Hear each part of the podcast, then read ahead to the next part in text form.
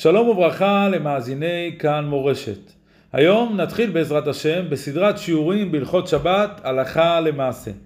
אם ירצה השם נעסוק בהלכות כבוד השבת והכנות לשבת, קבלת שבת, הדלקת נרות, הלכות קידוש והלכות נוספות. נשתדל להביא את דעות הפוסקים השונים מהמקורות עד להלכה למעשה.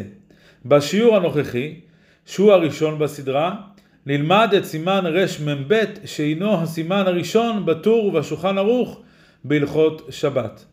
נפתח את השיעור בהקדמה קצרה בסייעתא דשמיא. הציווי אודות השבת מופיע בעשרת הדיברות בשני מקומות בתורה. בחומש שמות, פרק כ', פסוק ח', פרשת יתרו, נאמר זכור את יום השבת לקדשו. בחומש דברים, פרק ה', פסוק י"א, פרשת בית חנה, נאמר שמור את יום השבת לקדשו. ודרשו על כך חז"ל במסכת ראש השנה, בדף כ"ז עמוד א', זכור ושמור בדיבור אחד נאמרו. וביאר הרמב"ן בפרשת יתרו, שזכור ושמור הינם שני ציוויים שונים. זכור היא מצוות עשה לקדש את השבת ולכבדה ושלא לשכוח אותה. ושמור היא מצוות לא תעשה שלא לחלל את השבת. כדי להבין טוב יותר את המצווה של כבוד שבת, נבהר תחילה את הסתירה הדקדוקית במילה שבת, שפעמים משמשת בלשון נקבה ופעמים בלשון זכר. שכן מצינו במסכת שבת, בדף קי"ט עמוד ב', שרבי חנינה ורבי ינאי נהגו לצאת לשדה לקבל את השבת ואמרו בואי כלה, ואם כן התייחסו לשבת בלשון נקבה. לעומת זאת, בפרשת כי תישא, חומש שמות פרק ל"א, פסוק י"ג נאמר, אך את שבתותיי תשמרו, כי אות אי. הכתיב הוא בלשון זכר, כי אות הוא, אלא שמאידך גיסא, הקריא של המילה, צורת קריאתה היא אי, בלשון נקבה, כי אות אי. אז אם כן יש כאן גם לשון זכר וגם לשון נקבה. הכתיב הוא לשון זכר, הקריא הוא לשון נקבה. יתרה מכך, בתפילות השבת ישנה מילה אחת שמשתנה בין תפילת ערבית, שחרית ומנחה. בליל שבת אומרים וינוחו בה בלשון נקבה, בשחרית אומרים וינוחו בו בלשון זכר, ובמנחה אומרים וינוחו בם בלשון רבים. כיצד מיישבים סתירות ושינויי לשון אלו ביחס לשבת כזכר או נקבה? הרב אליהו דסלר בספרו מכתב מאליהו חלק A עמוד 429 בביאורים במצוות שבת הוא כותב פירוש מרתק בנקודה זו. הוא מבאר שלשבת יש בחינה של נקבה ובחינה של זכר, שכן על פי הקבלה נקבה מייצגת את הצד המקבל, בעוד שהזכר מייצג את הנותן. בליל שבת, השבת היא כנקבה, ועם ישראל הם בבחינת זכר. כי השבת מקבלת את כל ההכנות שנעשו לכבודה על ידי עם ישראל, הניקיונות, הלבוש, הבישולים והקידוש, אמנם ביום, לאחר שהשבת כבר קיבלה את הכבוד הראוי לה מעם ישראל, התפקידים מתחלפים. ועם ישראל נהפך לצד המקבל, הנוגבה, בעוד ששבת נעשית דוכרה, זכר, ונותנת ומשפיעה קדושה לעם ישראל. ולכן מתייחסים לשבת גם בלשון נקבה, בואי כלה, וגם בלשון זכר. ולכן בתורה כתוב לעניין שבת הוא, לשון זכר, אך הקריאו אי, לשון נקבה, מכיוון שכאמור בשבת יש גם היבט של זכר וגם היבט של נקבה. ולאור זאת נבין מדוע בליל שבת אנו אומרים בתפילה בה בלשון נקבה, ואילו בשחרית אנו אומרים בו בלשון זכר. כי ליל שבת הוא הזמן בו אנו נותנים ומכבדים את השבת, והשבת היא בבחינת נוגבה, נקבה, ובשבת ביום אנו מקבלים קדושה מהשבת, ואז השבת היא בבחינת דוכרה, זכר. ולאחר שאדם נתן וגם קיבל מהשבת, הוא מתאחד עימה. ולכן במנחה בשבת אומרים וינוחו בם בלשון רבים. ואחדות זו של משפיע ומושפע מסוגלת להעמיד תולדות רוחניות ולהשפיע קדושה לשבוע הבא. נסיים את ההקדמה בדברי המסילת ישרים, שהוא מלמד אותנו בפרק כ"ו שניתן להשיג, להשיג קדושה על ידי שבתחילה משקיעים מאמץ קטן ולאחר המאמץ הקדושה שורה על האדם כמתנה משמיים וכגודל המאמץ כן גודל המתנה. בדומה לזה, גם בקדושת השבת, ככל שהאדם משקיע יותר בהכנות לשבת, כך הוא מקבל ושואב יותר קדושה מהשבת. עד כאן ההקדמה, נתחיל בעזרת השם סימן רמ"ב. כעת, לאחר שהתבהר שככל שנתכונן יותר לשבת ונכבד אותה, כך נקבל ממנה יותר קדושה, נתחיל בלימוד ההלכות הקשורות לגבות שבת ועונג שבת. ראשית, נדון האם מצוות גבות ועונג שבת היא מהתורה. דת הרמב"ן שהיא מהתורה, כיוון שהיא בכלל מקראי קודש. ופרשו חז"ל שמקרא קודש היינו לקדשו ולכבדו בכסות נקייה ולענגו באכילה ושתייה. אך לדעת ספר החינוך והבית יוסף כאן בסימן רמ"ב היא מצווה מדברי סופרים ולמדו אותה מדברי הנביא וקראת לשבת עונג ומכל מקום כתב בשער הציון שאף לדעתם צריך להיזהר במצווה זו כי חמורים דברי סופרים יותר מדברי תורה ועוד ששכרו מפורש בקבלה בדברי הנביא אז תתענג על אדוני וכולי השכר הרב שמובטח שם לאלו שמקיימים מצווה זו. ומרן רבנו עובדיה יוסף זכר צדיק לברכה בספרו חזון עובדיה שבת חלק א' עמוד ב' נקט שהיא מצווה דאורייתא. והנה, יש לדעת שאלו בית מצו... מצוות נפרדות. יש מצוות גבות שבת, והיא שירחץ גופו ויגלח שערו וציפורניו, ויהיו בגדיו נעים ומכובסים, ושולחנו ערוך במפה נקייה ולבנה, ואכילתו בכלים נעים, ושאר חדרי ביתו שנכנס עליהם בשבת יהיו מסודרים ונקיים, וגם במשך יום השבת לא ישאיר דברי טינוף ולכלוך על שולחנו ובשאר חדרי ביתו. זוהי מצוות גבות שבת. אמנם ישנה מצוות עונג שבת בתבשילי דגים ובשר ערבים ויין משובח ושאר תבשילים ומאכלים ומשקים בכל מקום לפי המנהג ולפי, ולפי בריאותו וטבעו ומזגו של האדם. וגם השינה היא בכלל תענוגי השבת וכן כל שאר הדברים שהאדם מתענג בהם. עתה יש לדון עד כמה חייב אדם לענג את השבת. כמה צריך להוציא עבור תבשילי ומאכלי השבת ותפנוקיה. מצינו בזה מקורות סותרים. במסכת שבת, בדף קי"ח עמוד ב', אמרו שיש לענג את השבת בדגים גדולים וראשי שומים ותבשיל של טרדין, שזה היה מאכל חשוב בזמנם. אולם, בהמשך הסוגיה שם אמרו שאפילו דבר מועט שעשאו לכבוד שבת, קיים בזה מצוות עונג שבת, ואפילו אם עשה רק קסא דארסנא, כלומר דגים קטנים מטוגנים בשמן, ואינו צריך להרבות בהוצאות לעונג שבת. לעומת זאת יש מקור נוסף במסרת פסחים, בדף קי"ב עמוד א', ששם אומר רבי עקיבא, עשה שבתך חול ואל תצטרך לבריות. הווי אומר שלא יענג את השבת כלל, ויעשנה כחול, והעיקר שלא ייטול מגבי הצדקה ממון עבור סעודות השבת. אם כן, יש לנו כאן מקורות סותרים, וביישוב המאמרים הללו כתב המשנה ברורה על פי הפוסקים שחז"ל דיברו כאן כנגד כמה בני אדם, וכפי שנפרט מיד. הדרגה הראשונה היא, מי שיש באפשרותו צריך להרבות ולענג את השבת כפי יכולתו, במאכלים ומשקיעים שיש לו עונג בהם. הדרגה השנייה, מי שיש בידו לקנות מזון, ג' סעודות, ולהוסיף רק מעט יותר לעונג שבת, די לו בכך.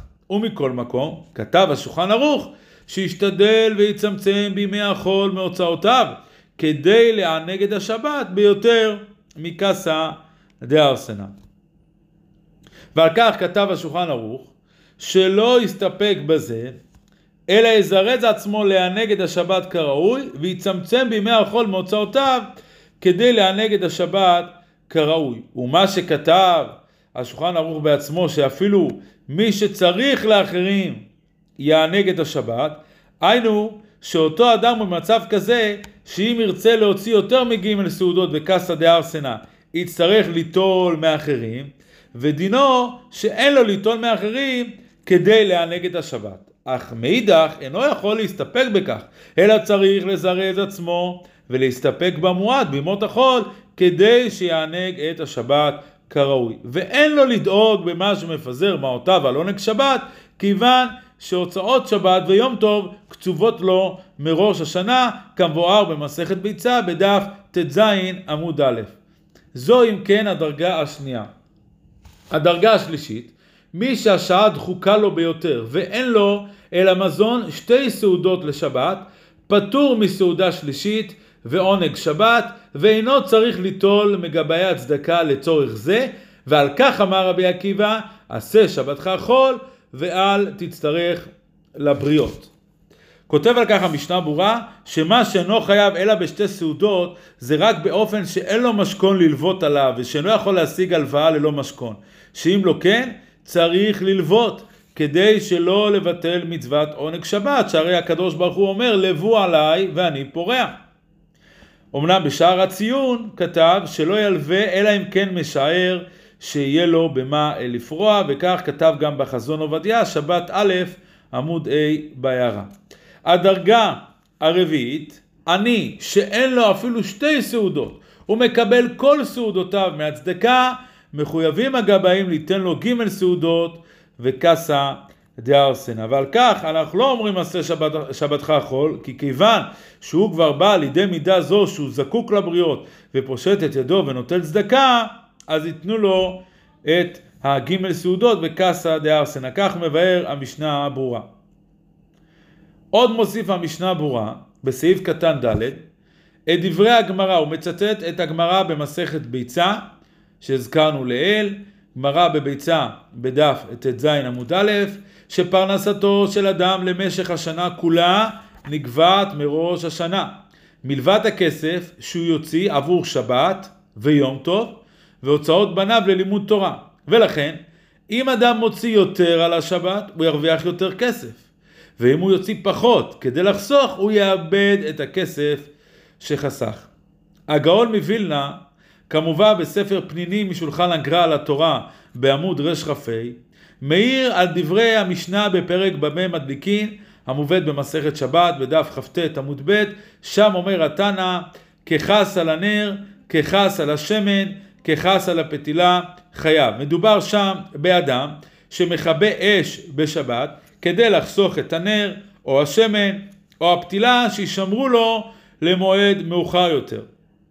ועל פעולה זו הוא חייב על אה, איסור שבת שעשה בכך חייב מהתורה. מדקדק הגאון מווילנה שלכאורה מדוע התנא אומר כחס בתוספת כף הדמיון שפירושה כאילו הוא חס והרי ראוי היה לומר החס על הנר, החס על השמן, החס על הפתילה כי אדם זה אכן בפועל חס על השמן. הגאון מווילנה מתרץ שהמשנה מרמזת לגמרא הנ"ל במסכת ביצה.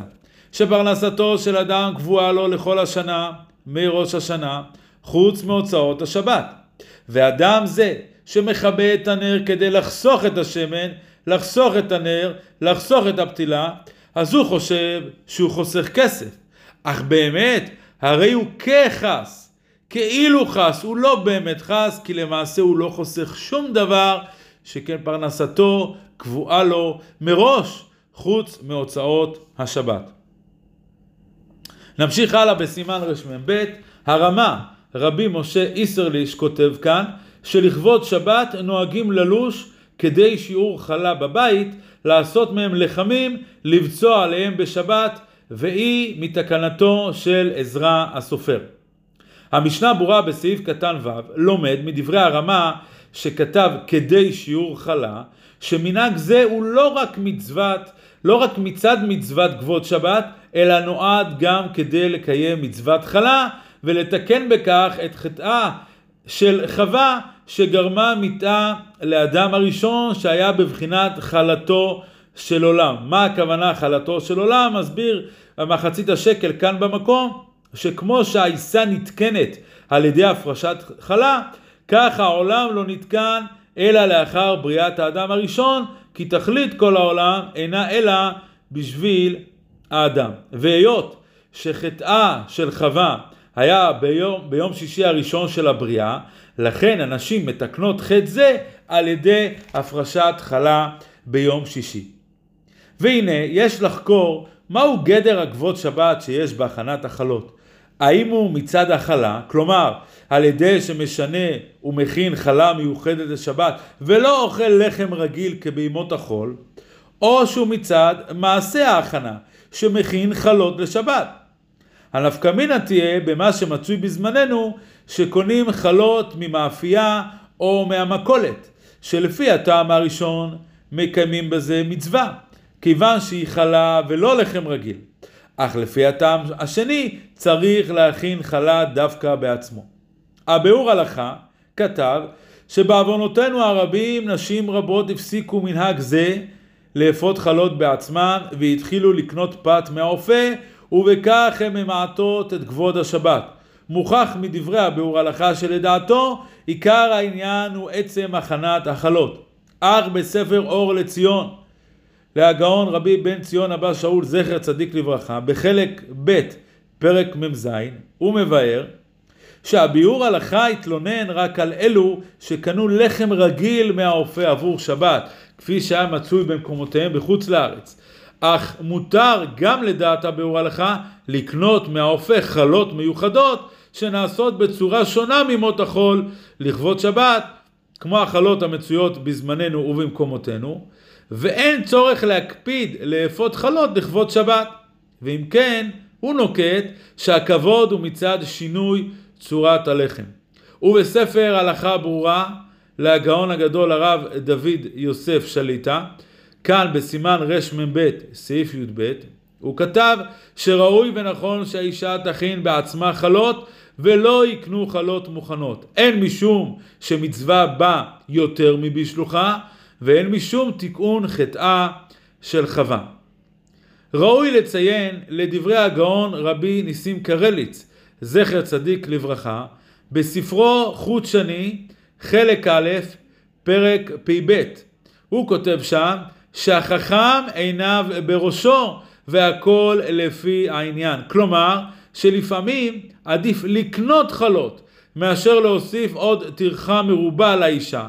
ושלום בית עדיף. כלומר, למרות שיש מצווה גדולה, כפי שהזכרנו, לאפות חלות, אבל אם האישה עייפה, או טרודה, או שמלאכת אפיית החלות קשה עליה, אז במקרה הזה עדיף לקנות את החלות מאשר להטריח את האישה לאפות חלות בעצמה, הטעם לפסק הזה הוא מפני ששלום בית עדיף. אז למרות שמצד שני יש לנו כאן את המצווה של אפיית חלות לשבת, המצווה של שלום הבית עדיפה וגוברת, כפי שמצינו שהיא גוברת ודוחה מצוות אחרות נוספות.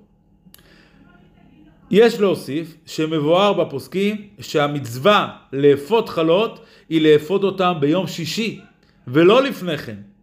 אין כדי שיהיו החלות טריות וטובות, ואין משום הטעם של תיקון חטאה של חווה. ואף שגם שאר צורכי השבת ראו, ראוי שיעשו ביום שישי, מכל מקום, כשהזמן קצר, כמו בשבתות החורף, ראוי להקדים לפני יום שישי את עשיית שאר הצרכים ולהשאיר את האפייה ליום שישי. כאן, מאזינים יקרים, נחתום את השיעור בתקווה שהדברים היו ברורים ומהירים, ובתפילה שלא תצא תקלה מתחת ידינו. נשוב ונשתמע אם ירצה השם בשבוע הבא בשיעור נוסף בסדרת הלכות שבת הלכה למעשה.